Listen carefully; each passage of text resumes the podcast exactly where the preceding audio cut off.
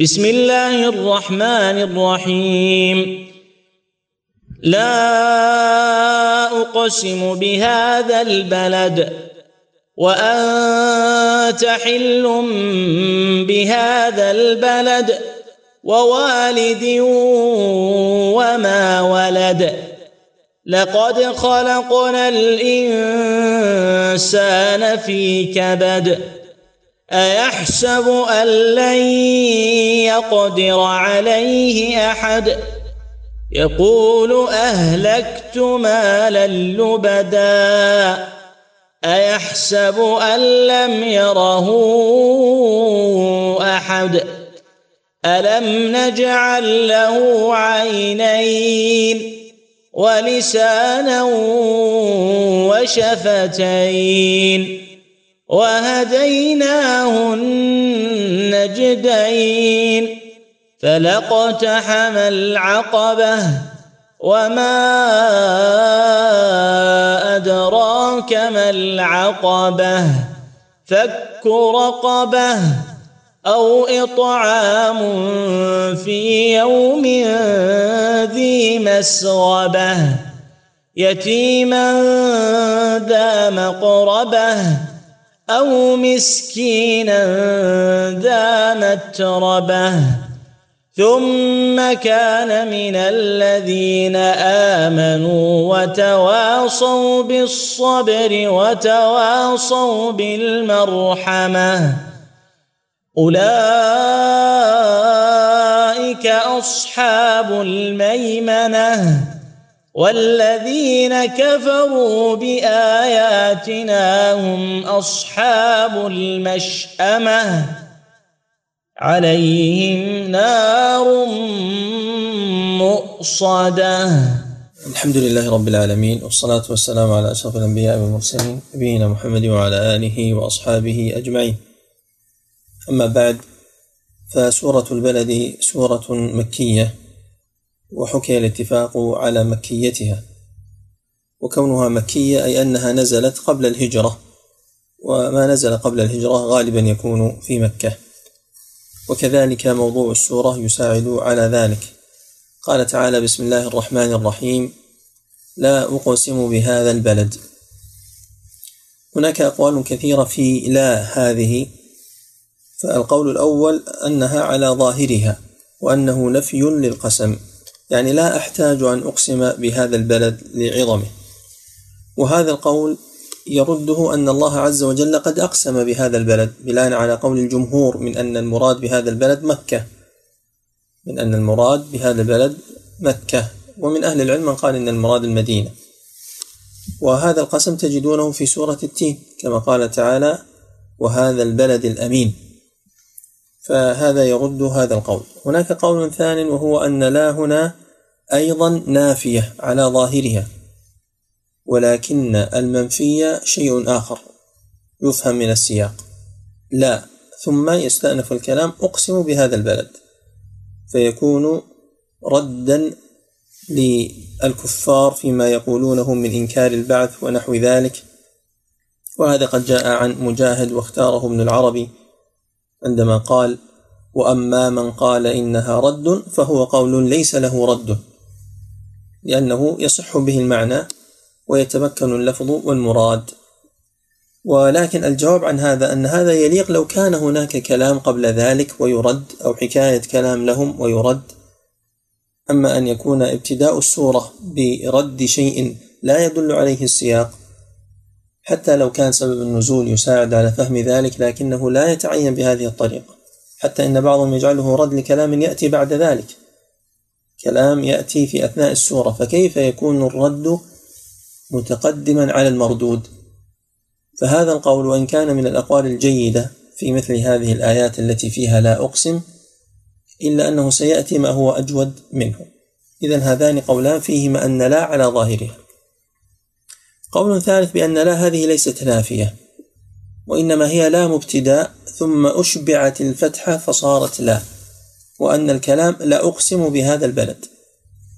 بناء على قراءة ابن كثير أنه قرأ لا أقسم وقراءة الحسن والأعمش فحملوا قراءة البقية من القراء على هذه القراءة فيكون المعنى لا أقسم والألف للإشباع.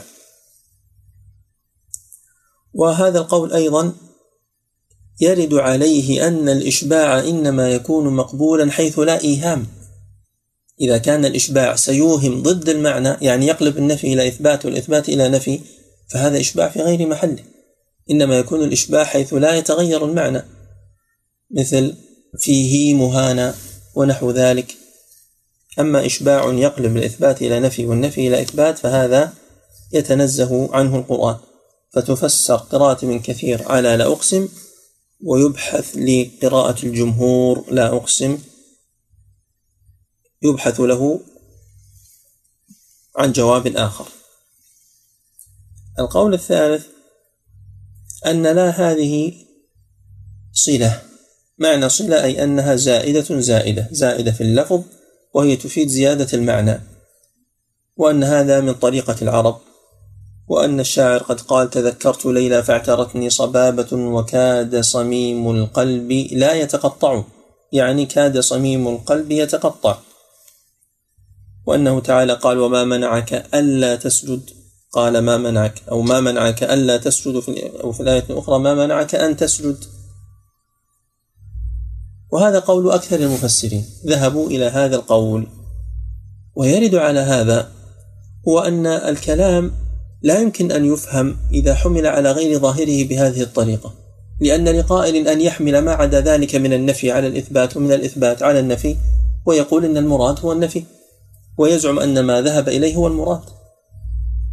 فكيف تصون القرآن عن مثل هذا؟ يعني إذا قال بأن هذا الكلام الذي فيه لا لا زائدة والكلام مراد به الإثبات قال أنتم الآن قلبتم الكلام تماما يعني جعلتم النفي إثباتا والإثبات نفيا بناء على ماذا؟ بناء على حمله على آية أخرى في ما منعك. فالأصح من ذلك أن يقال أن معنى لا أقسم بهذا البلد أي ألا أقسم بهذا البلد؟ فيكون هناك همزة استفهام مقدرة. لماذا؟ لأن حذف الاستفهام كثير في لغة العرب. أكثر من إضافة نعم يعني يرد أيضا على القول السابق هو أن تقدير شيء غير مذكور أهون من حذف شيء مذكور. بدل من أن يأتي شيء وتقول له هذا الشيء زائد لا يفيد معنى. تقول هناك شيء محذوف ومن عادة العرب أن تحذف ذلك فيخرجون الكلام مخرج الإثبات والمراد به الاستفهام. أكلت؟ يعني هل أكلت؟ جاء زيد يعني هل جاء زيد؟ أجاء زيد. فكذلك هنا ألا أقسم بهذا البلد؟ فالجواب يكون بلى أقسم. فحينئذ يتفق مع الآية الأخرى التي فيها إقسام لأنه سيفيد الإقسام بهذا البلد. ومن ناحية ثانية تسلم من أن تقول بأن هذا الحرف زائد وصلة ولا حاجة له فيكون التقدير ألا أقسم بهذا البلد. ليس على أنها حرف استفتاح وإنما على أنه حرف استفهام مقدر وأشار إلى هذا القول الأخفش ونقله القرطبي وذكره الرازي. وهذا القول هو أوجه الأقوال. فإذا حفظت هذا القول في مثل هذه الآية فإنه يكفيك. كل ما جاءك لا أقسم بمعنى القسم فالمعنى أقسم. ألا أقسم. طيب بهذا اسم إشارة. البلد والبلدة كما في آخر سورة النمل المراد به مكة لقول جماعة المفسرين.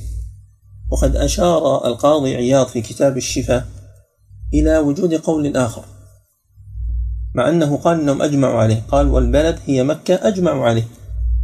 أقسم بالبلد الحرام الذي أنت فيه لكرامتك علي وحبي لك. وقال الواسطي أي نحلف لك في هذا البلد الذي شرفته بمكانك فيه حيا؟ وببركتك ميتا يعني المدينة. والأول أصح. وما بعده يصححه قوله تعالى وأنت حل بهذا البلد. وأنت حل بهذا البلد. قال القرطبي لأن السورة نزلت في مكة بالاتفاق. إذا كانت نزلت بمكة بالاتفاق فحينئذ كون المشار إليه مكة أقوى من كون المشار إليه المدينة.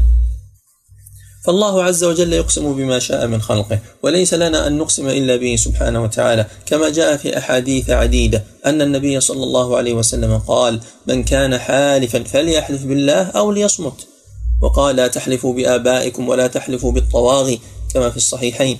جاء من حديث عمر ومن حديث ابن عمر وغيرهما. ثم قال وأنت حل بهذا البلد. هذا إما أن يكون تابع لما سبق يعني أقسم بهذا البلد حال كونك حالا بهذا البلد وإما أن يكون خبرا أتي به بين القسم وجوابه. والأقوى والأظهر في معنى هذه الآية وأنت حل أي حلال بهذا البلد. كما قال العباس عن ماء زمزم وهي لمتوضئ حل وبل. عندما قال إنه لا أحلها لجنب في الاغتسال وهي لمتوضئ حل وبل يعني حلال ومطلق فأنت حل يعني حلال بهذا البلد الحرام. وعلى غيرك محرم وهو لك حلال. وقد جاء في الصحيحين أن النبي صلى الله عليه وسلم قال إن الله حرم مكة يوم خلق السماوات والأرض فهي حرام إلى أن تقوم الساعة. وإنها لم تحل لي إلا ساعة من نهار أو كما قال عليه الصلاة والسلام. فهذا الحل كان في فتح مكة. فكيف يتسق أن تنزل عليه سورة قبل الهجرة؟ يقال فيها أنك حل بهذا البلد. قال العلماء إن هذا إخبار عما سيكون في المستقبل وهي بشارة له بأنه سيحصل هذا الشيء.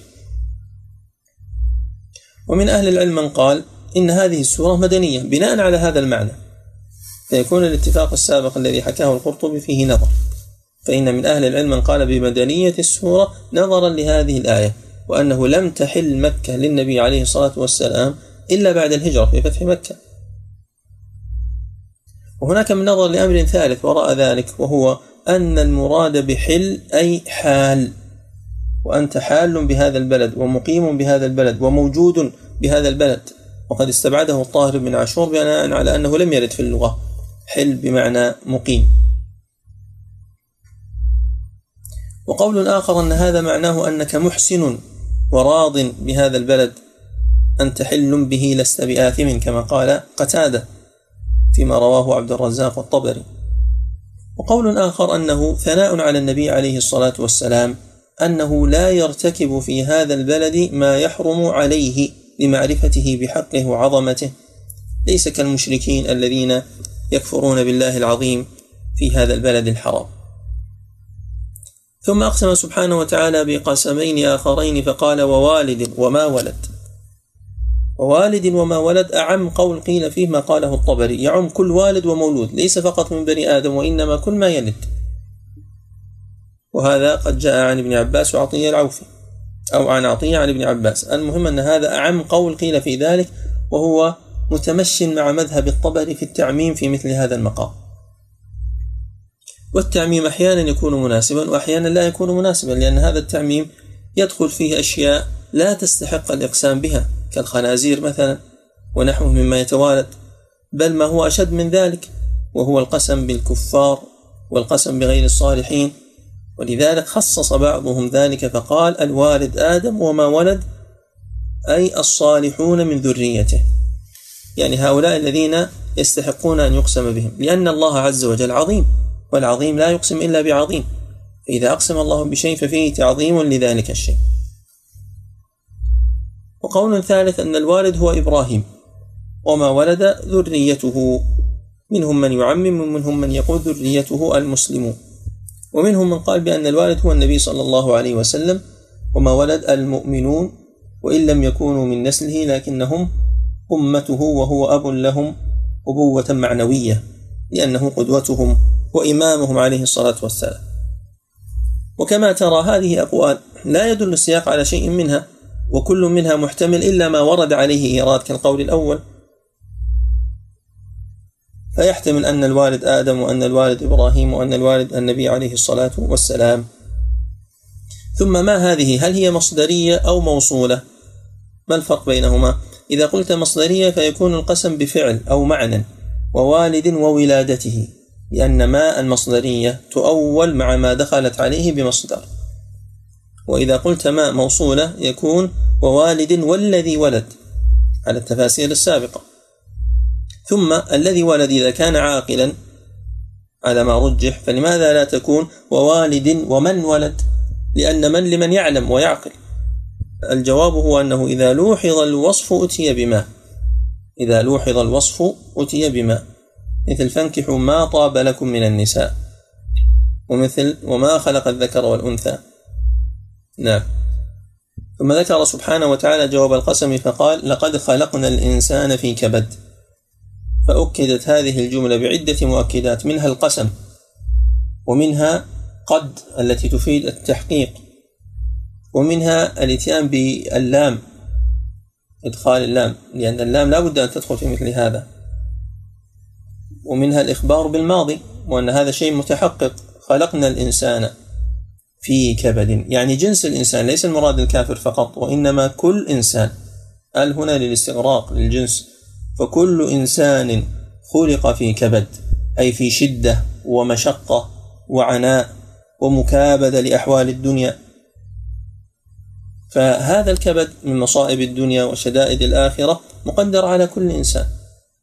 قد يقول قائل إن هناك من الناس من يعيش في ترف ولا يرى من الكبد شيئا ومن حين يولد وفي فمه ملعقة ذهبية ونحو ذلك.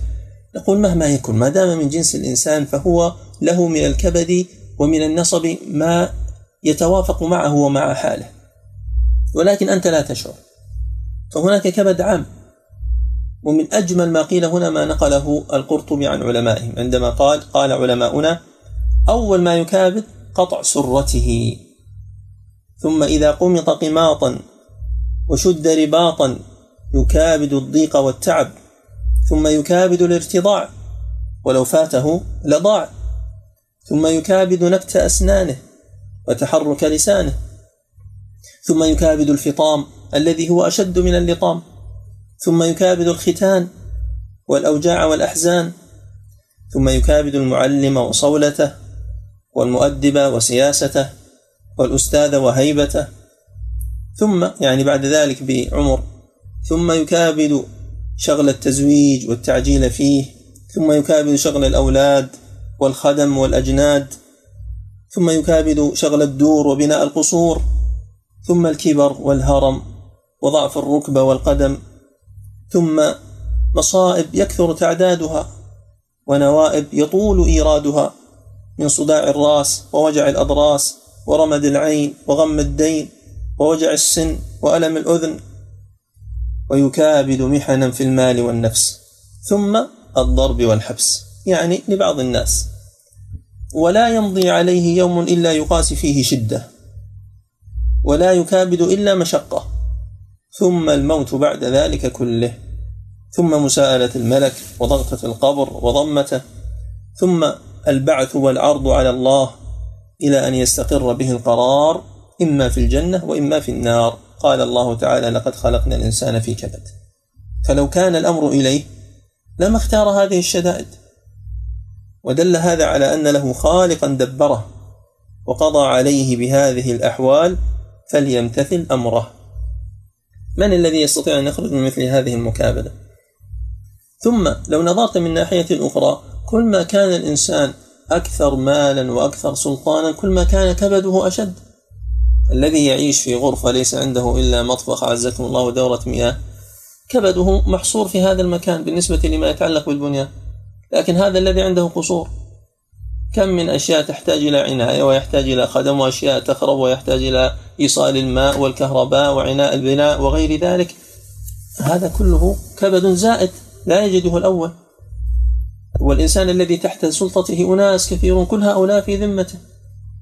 وينصب لفلان ويشقى لفلان وهذا الذي في أقصى أرضه يشتكي عليه وهذا يريد منه وذاك يطالبه وهذا يدعو عليه.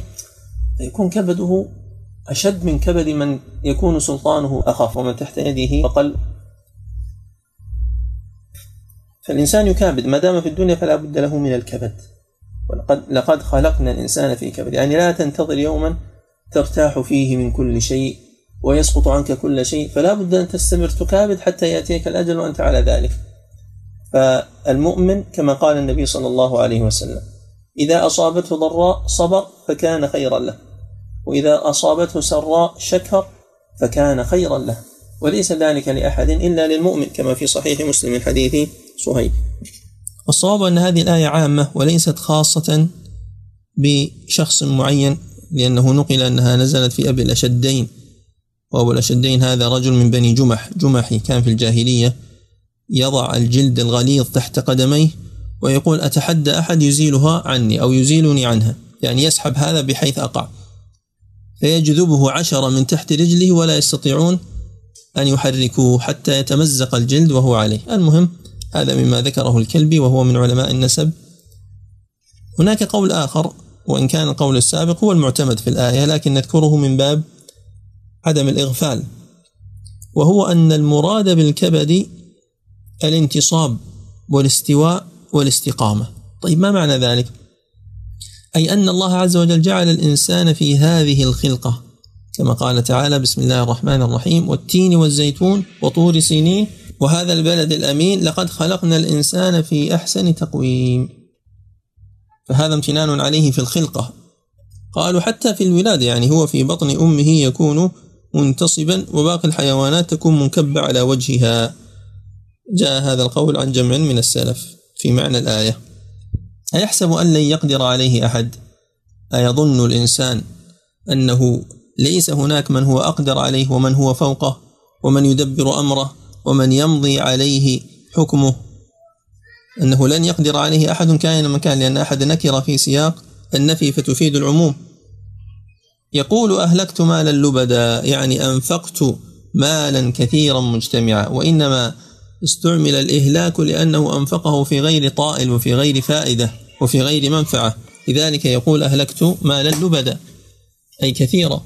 فهو يفتخر بذلك وقد يكون كاذبا. لذلك يقال لذلك جاءت جاء بعدها قوله تعالى أيحسب أن لم يره أحد؟ يعني هو عندما يدعي أنه أهلك مالا كثيرا وهو ليس بصادق ألا يعلم أن هناك من يراه وأن هناك من سيحاسبه؟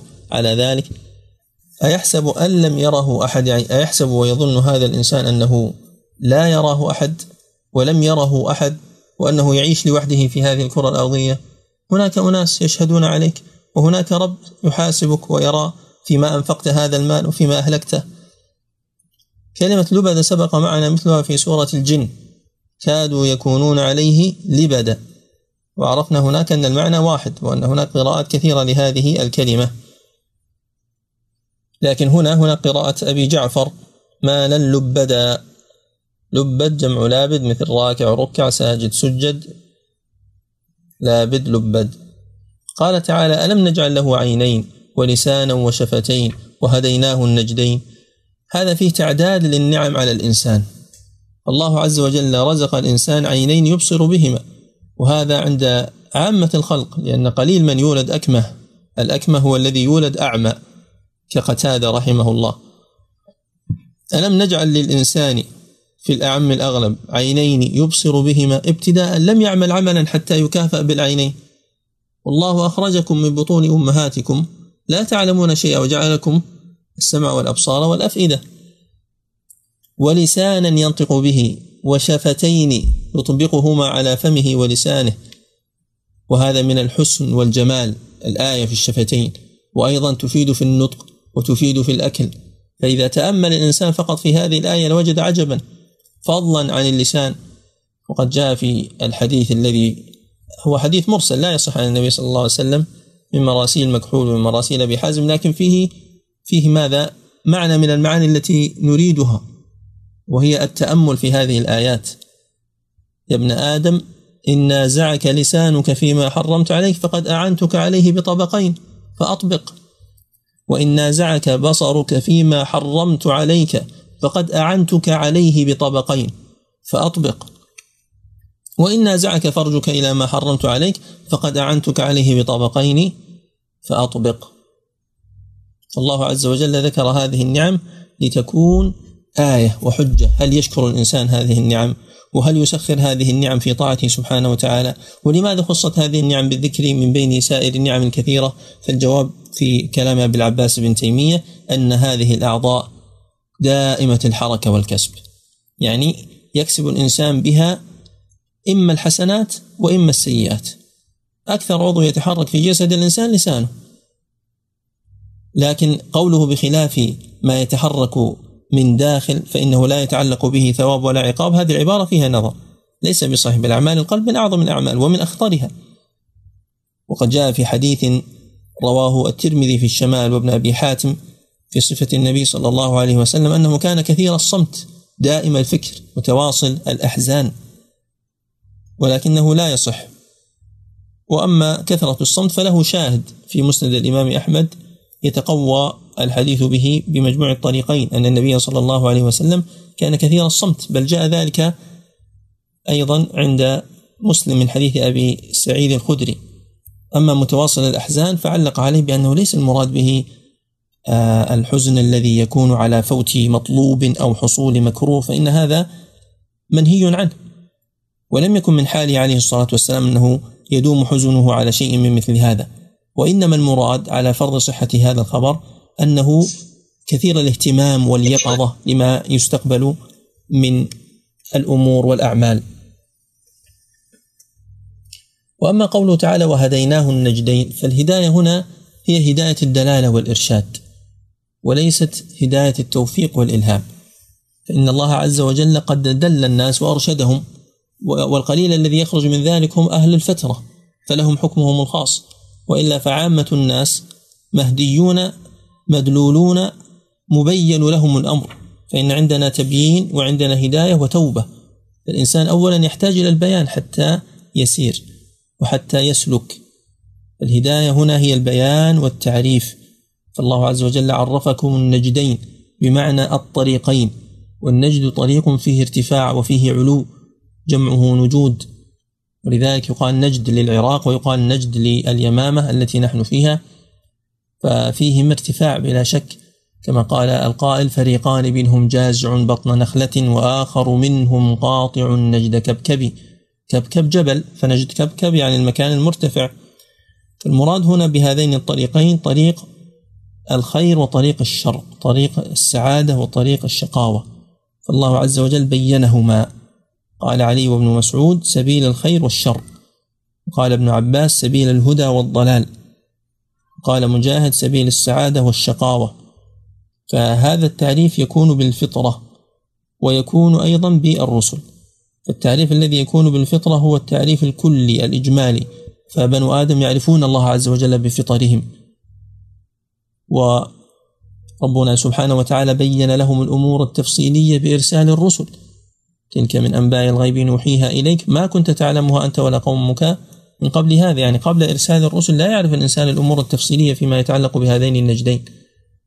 قد جاء في حديث رواه الطبري عن أربعة عن الحسن مرسلا ومن مراسيل قتادة ومن مراسيل عبد الرحمن بن زيد بن أسلم فعلته الإرسال في جميع طرقه. أن النبي صلى الله عليه وسلم قال يا أيها الناس إنما هما النجدان نجد الخير ونجد الشر. فلما تجعل نجد الشر أحب إليك من نجد الخير؟ هذا فيه ضعف. إذا هذا هو المعنى الذي عليه عامة وجماعة أهل التفسير والتأويل وإنما ذكر هنا معنى آخر وقد أنكره أيضا بعض العلماء. قالوا إن ناسا يقولون إن النجدين الثديان وقال لا الخير والشر كما ذكره السيوطي في الدر المنثور وعزاه لعبد بن حميد. إذا كيف يكون معنى النجدين الثديين؟ يعني أن الطفل الصغير هداه الله عز وجل بالفطرة بالهداية العامة إلى أن يقبل على الثدي ويرتضع. فهما نجدان لما فيهما من الارتفاع والبروز. بناء على هذا القول والقول الأول هو الأشهر والأظهر. قال القرطبي وهو قول سعيد بن المسيب والضحاك وروي عن ابن عباس وعلي. قال المحقق لم نقف عليه عن علي. قال فلا اقتحم العقبة يعني رغم ما أنعمنا عليه من الهداية ومن هذه النعم التي يتمكن بها من سلوك طريق الهداية إلا أنه لم يباشر هذه الهداية ولم ينتفع بها. فلا اقتحم العقبة إذا لا هذه تكون نافية بمعنى لم يقتحم العقبة. وما هو الاقتحام؟ الاقتحام الرمي بالنفس في شيء من غير روية أو الدخول العسير في مكان أو جماعة كثيرين. اقتحم وقحم واقتحم به الفرس والمراد بالعقبة هو المكان المرتفع. ومعنى العقبة المكان المرتفع الذي في تجاوزه صعوبة ومشقة. ثم المراد به في هذه الآية بينته الآيات. فاقتحم العقبة وما أدراك ما العقبة فك رقبة الآيات. من أهل العلم من جعل العقبة آه، عقبة في النار. وأنها جبل في النار كما جاء ذلك عن عبد الله بن عمر وكما جاء ذلك عن الحسن. رواه الطبري عن أبي رجاء عن الحسن عقبه في جهنم وفي رواية أنه قال جهنم.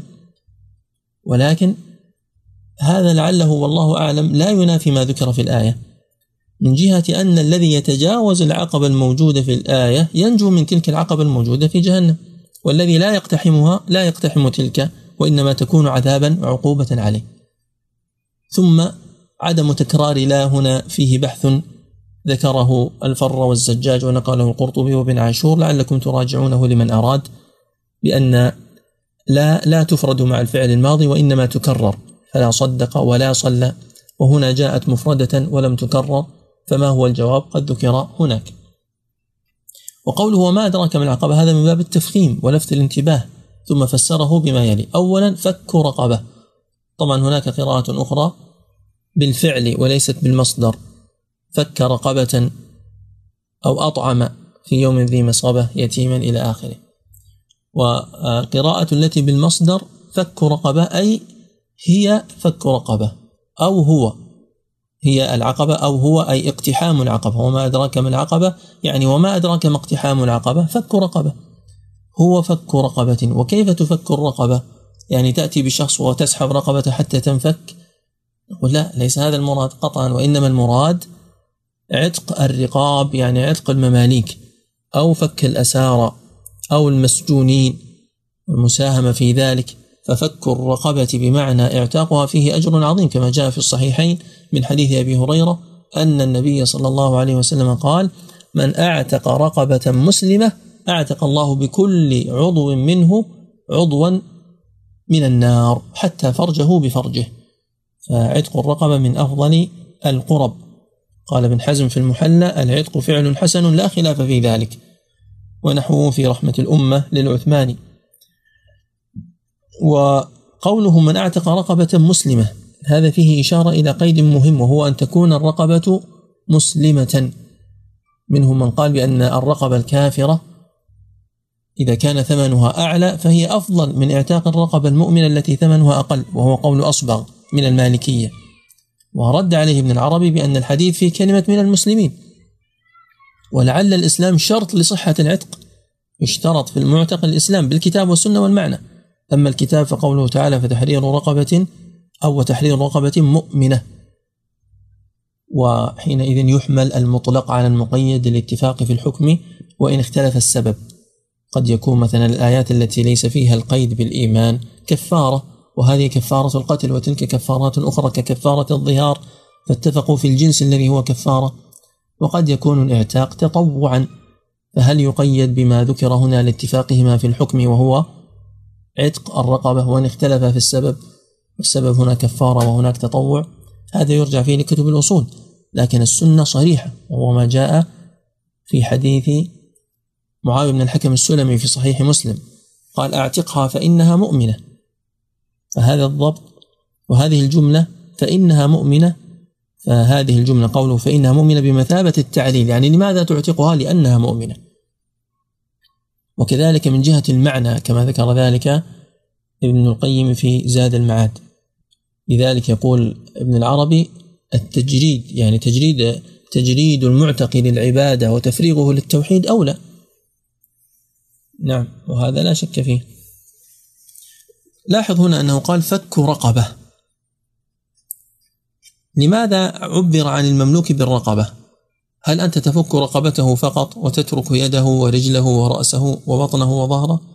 أو أنت تخلصه كله من الأسر بهذا الفك ومن الرق؟ الجواب الثاني بلا شك. والتعبير عن المملوك بالرقبة من المجاز المرسل. وهو مجاز علاقته غير المشابهة. إذا كانت العلاقة المشابهة فهو استعارة. وإن كان العلاقة بين المجاز والحقيقة غير المشابهة فهو مجاز مرسل. ما العلاقة هنا؟ إذا سألت أقول لك العلاقة الجزئية لأن الرقبة جزء من المملوك فعبر بالجزء وأريد الكل. ولما كان المقصود ذات المملوك عبر بجزء تتوقف عليه الحياة. فقيل رقبة. كما يقال في البليغ لسان ويقال في الجاسوس عين ويقال في الكاسب يد. ففي كل مقام يعبر بما هو أنسب للمعنى الذي يراد في السياق. طيب. هناك من فسر آه، فك الرقبة بما هو أعم من ذلك وهو أن يفك الإنسان رقبته بفعل التوحيد والطاعات واجتناب المعاصي والمنكرات.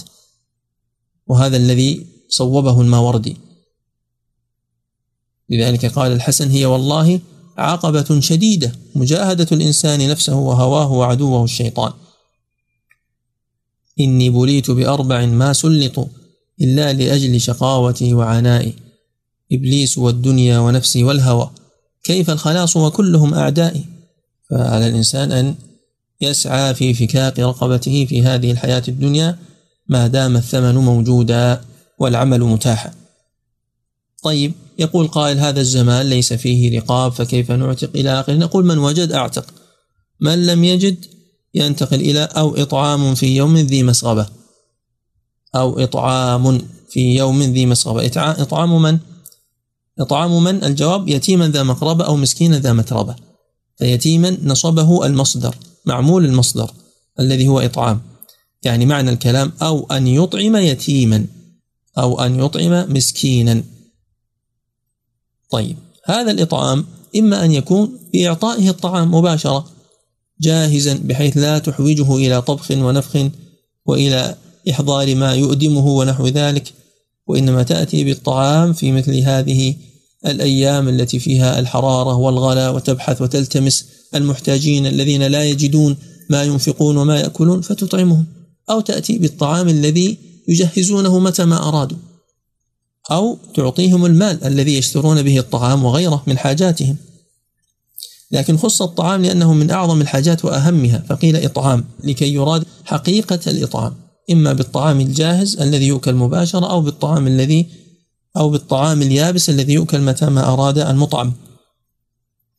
ما معنى مسغبة؟ في يوم ذي مسغبة يعني في يوم صاحب جوع يعني في يوم آه، شديد الجوع. فيه جوع شديد وفيه مشقة. يتيما ذا مقربة أي ذا قرابة؟ يتيم قريب من هذا الشخص المتصدق واليتيم من مات أبواه أو من مات أبوه وهو دون البلوغ. أو مسكينا ذا متربة أو إطعام مسكين لا يجد قدر كفايته ذا متربة أي قد لصق بالتراب من شدة الفقر. كما قال الشاعر لولا توقع معتر فأرضيه ما كنت أوثر إترابا على تربي لولا توقع شخص فقير فأواسيه وأعطيه من المال لم أكن أقدم الغنى على الفقر. يعني ما كنت أوثر غنى على فقر إترابا على تربي إتراب غنى لأن الغني كثر ماله حتى صار كالتراب والترب فقر لأن الفقير لصقت يده من الفقر بالتراب. وهنا ذكر العلماء مسألة واستدلوا فيها بهذه الآية وهي هل الفقير أشد حاجة أو المسكين؟ فذهب الشافعية. والحنابلة وهو قول الأصمع من أهل اللغة أن الفقير أحوج انكسرت فقار ظهره من شدة الحاجة. وذهب أبو حنيفة والمالكية والفر وثعلب بن قتيبة من أهل اللغة إلى أن المسكين أشد حاجة واستدلوا بهذه الآية أو مسكينا ذا متربة وأنه من شدة حاجته طرح في التراب. وأما الفقير فقالوا قد قال الشاعر أما الفقير الذي كانت حلوبته وفق العيال فلم يترك له سبد. فهو فقير وله حلوبة. ودليل ثالث هو أن الكفارات جعلت للمساكين. ولكن هذه الأدلة عنها أجوبة. أولا أن الفقير يدخل في المسكين إذا أطلق لأنهما إذا اجتمعا كما في آية الزكاة افترقا من حيث المعنى. وإذا افترق اجتمع فهذه الآية يدخل فيها الفقير بلا شك. والمسكين الذي يذكر في الكفارات يدخل فيه الفقير بلا شك. أليس كذلك؟ بلى. وإن كانوا قد ذكروا أن الفقير له حلوبة فالقرآن الذي هو أولى من الشعر ذكر أن المساكين لهم سفينة والسفينة أعظم من الحلوبة. أما السفينة فكانت لمساكين يعملون في البحر فأردت أن أعيبها. فإذا اجتمع فالفقير أشد حاجة هذا على الأرجح. ولذلك بدأ به إنما الصدقات للفقراء والمساكين والعاملين عليها. هذه الآية نبهت على معنى مهم. الصدقة مستحبة مطلقا ويزداد استحبابها في حالات. أولا عندما يعظم الفعل نفسه المتصدق فيه والباب نفسه مثل فك الرقاب. ثانيا عندما يكون المتصدق عليه قريبا يتيما ذا مقربة. ثالثا عندما يكون الزمان زمان شدة وحاجة إلى الإنفاق. يوم ذي مسغبة. ثالثا أو رابعا عندما يكون المتصدق عليه أشد حاجة مسكينا ذا متربة فكون الإنسان يخرج الصدقة في مثل هذه الأحوال والأزمان لا شك أن أجره يعظم لأن النفس شحيحة. تقول أنا أحوج ما دام الناس في شدة فأنا أيضا قد تحصل لي الشدة فكون الإنسان ينفق في مثل هذه الحال فليبشر فليبشر بالخير منه سبحانه وتعالى والعوض في الدنيا والأجر في الآخرة. قال تعالى ثم كان من الذين آمنوا وتواصوا بالصبر وتواصوا بالمرحمة. طيب أليس هذا عطف على الصفات السابقة التي هي من اقتحام العقبة؟ فلماذا أخر الإيمان إذن؟ لماذا جاء الإيمان في هذه الدرجة بعد الأعمال السابقة وبهذه الصفة؟ ثم كان من الذين آمنوا. نعم هذا السؤال نحيله للبحث. تبحثون وتأتون بالإجابة. من يذكرنا بسؤال المجلس السابق في سورة الفجر ماذا كان السؤال؟ أنا نسيت السؤال ما أدري أبحث عنه ما في أحد يذكر؟ ما كان في سؤال؟ آه خلاص إذا ما كان في سؤال انتهى الأمر إذا تبحثون عن إجابة هذا السؤال طيب ثم كان من الذين آمنوا اتصفوا بالإيمان بالله عز وجل وملائكته وكتبه ورسله واليوم الآخر والإيمان بالقدر وتواصوا يعني أوصى بعضهم بعضا بالصبر بالصبر على الكبد. لقد خلقنا الإنسان في كبد. وتواصوا بالمرحمة أي بالرحمة لليتيم والمسكين ونحوهم. ورحمة الإنسان بولده ورحمة الإنسان بمن يعلم وبمن يعمل تحت يده ورحمته بزوجته. فالإنسان يتذكر هذا الأمر. الإسلام دين الرحمة. وتواصوا بالصبر وتواصوا بالمرحمة. وينتبه الإنسان أن هنا لا يوجد عملوا الصالحات. آمنوا وتواصوا مباشرة. أولئك أصحاب الميمنة. أولئك الذين تجاوزوا اقتحموا العقبة وتجاوزوها. هم أصحاب الميمنة. أي أمرين. أولا أصحاب اليمن لأنه رجل ميمون. وثانيا أصحاب اليمين. ويؤتون كتابهم باليمين. ويقابلهم والذين كفروا بآياتنا وهو هذا القرآن هم أصحاب المشأمة. والذين كفروا بآياتنا هم أصحاب المشأمة أي أصحاب الشمال ويعطون كتابهم بالشمال وهم أيضا مشائيم من الشؤم ضد اليمن. عليهم نار مؤصدة أي على هؤلاء الكفار نار مطبقة مغلقة تحن إلى أجبال مكة ناقة ومن دونها أبواب صنعاء موصدة وقيل مبهمة كما قال تعالى الوصيد الوصيد هو الباب. فإذا كان مغلقا يقال له وصيد.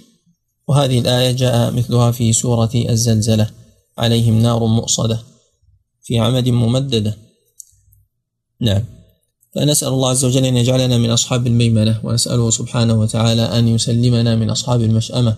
نحن ووالدينا وأولادنا وإخواننا وأخواتنا وأزواجنا ومن علمنا وتعلم منا وسائر المسلمين وصلى الله وسلم على نبينا محمد وعلى آله وأصحابه أجمعين إن كان أحد لديه سؤال يتفضل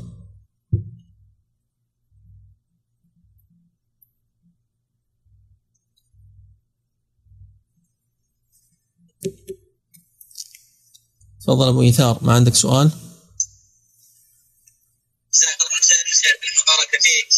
آمين وفيك بارك. الله يبارك فيك شيخ آمين وفيكم جميعا سلامة حفظكم الباري.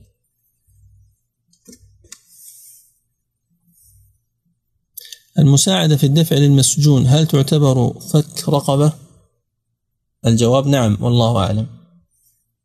مساعدة في إخراج المسجون الذي سجن بسبب دين أو بسبب دية. يساعده من الصدقة ومن نحو ذلك هذا جائز. هل يجوز أن يعطى آه، من الزكاة للقاتل ليدفع الدية؟ آه، الشيخ ابن عثيمين أطلق الجواز وأن هذا جائز مطلقا لكن ينبغي أن ينظر في أمر وهو هل قتل متعمدا وعرف منه الإجرام والتهاون في القتل؟ فهذا لا يساعد ينبغي أن لا يساعد وإنما يترك إذا كانت الدية شرعا وجبت عليه ولا تحملها العاقلة فمن باب أولى لا يتصدق عليه لأن القاتل عمدا يتحمل الدية بنفسه. لا تساعده العاقلة إنما تساعد العاقلة بشروط أخرى بشروط منها عدم التعمد. وينظر أيضا إذا كان ليس متعمدا ولا يعرف عنه الإجرام ينظر أيضا في شروط أخرى وهي شروط آه، الغارم الغارم لحظ نفسه. إن الغارم لحظ نفسه له خمسة شروط. الذي يغرم لحظ غيره يعطى من الزكاة مطلقا. الذي يغرم لحظ نفسه يعني لدين متعلق به هو وليس لإصلاح ذات البين. فإنه يشترط أن يكون مسلما ودينه حالا وأن يكون سبب الدين مباحا وأن يكون آه، سبب الدين مباحا وأن يكون عاجزا عن سداده. والشرط الخامس أن يكون إيش؟ هناك شرط خامس أيضا في هذا. عدم الحيلة. عدم الحيلة لأخذ الزكاة. فهنا الشروط تكون متفقة غالبا.